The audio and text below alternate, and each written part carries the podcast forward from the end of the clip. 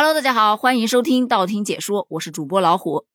老实说啊，今天这个重庆姐弟坠亡案一审宣判，两个被告人被判死刑，这个消息出来之后，我真的觉得宽慰了。记得当时看到这则新闻的时候，我真的觉得诧异无比。世界上怎么还有这样的人？哦，不对，这已经不能称之为人了。就因为自己和家人不能接受男方有小孩，就催促男方去把这亲生子女啊给弄死。而这个男的也仅仅是犹豫不决了一下，就实施了杀人的行为。俗话说“虎毒还不食子”啊，他是怎么能下得去手的？我真的那个时候觉得无法理解。最恶心的是，这位人面兽心的父亲把两个孩子扔下了十五楼，他还出演了一出孩子失足坠楼的大戏，在楼下那捶胸顿足、以头撞墙啊！就因为如此，还让高楼的幼儿人身安全这个话题登上了热搜。你说当时都去关注这个孩子的人身安全去了，谁会想到世界上会有这种以割腕自杀去逼迫别人去杀自己的亲生孩子的人？你如果特别在意别人的一对儿女，你就不要跟他在一起就好了，你就分手啊！你害人干嘛呢？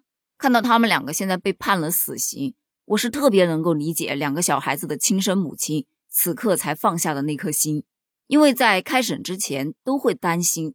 因为控制和慎重适用死刑是我国一贯的刑事政策。我们国家的死刑政策是少杀慎杀。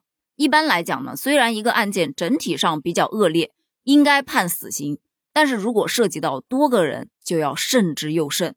而本起案件能够突破能不杀则不杀的政策，是有充足的原因的。据中国政法大学刑事司法学院的副教授于冲在接受央视网记者采访的时候就表示称。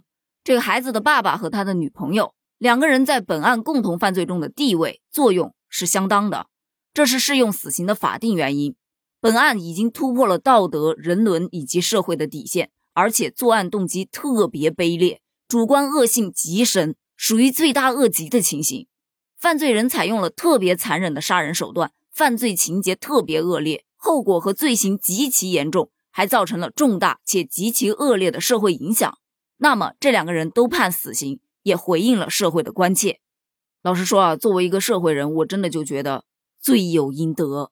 在这个案件审完了之后，孩子的母亲告诉记者，在一审开庭之前，法院的工作人员曾经告知他，这个叶晨晨，也就是那个父亲的女朋友，他的家属啊愿意赔偿三十万元，希望能够获取他的谅解，被他给拒绝了。后来法院的工作人员又告知他。叶晨晨的家属愿意在三十万元的基础上再增加赔偿，这位母亲当场表示，无论他们给多少钱，我都不能接受。拿这点钱买我两个孩子的命，我的良心过得去吗？看到孩子的母亲掩面痛哭的时候，我真的是觉得这个叶晨晨真的是毫无悔改之意啊！不喜欢人家的小孩，就把人家小孩弄死，到自己要死了，花三十万块钱就想买一条命。你是觉得自己的命值钱呢，还是觉得别人的命太不值钱？现在我想说的是，虽然这两个凶手得到了应有的惩罚，但是这位母亲还是永远的失去了她的两个孩子。白发人送黑发人本身就是这个世界上最难受的事情了。只希望这位母亲能够尽量坚强，重新生活。在法院的判决书出来之后，当天中午，被害幼童的母亲就已经携带着刑事判决书。前往安放两个孩子骨灰的寺庙，告慰他们的在天之灵了。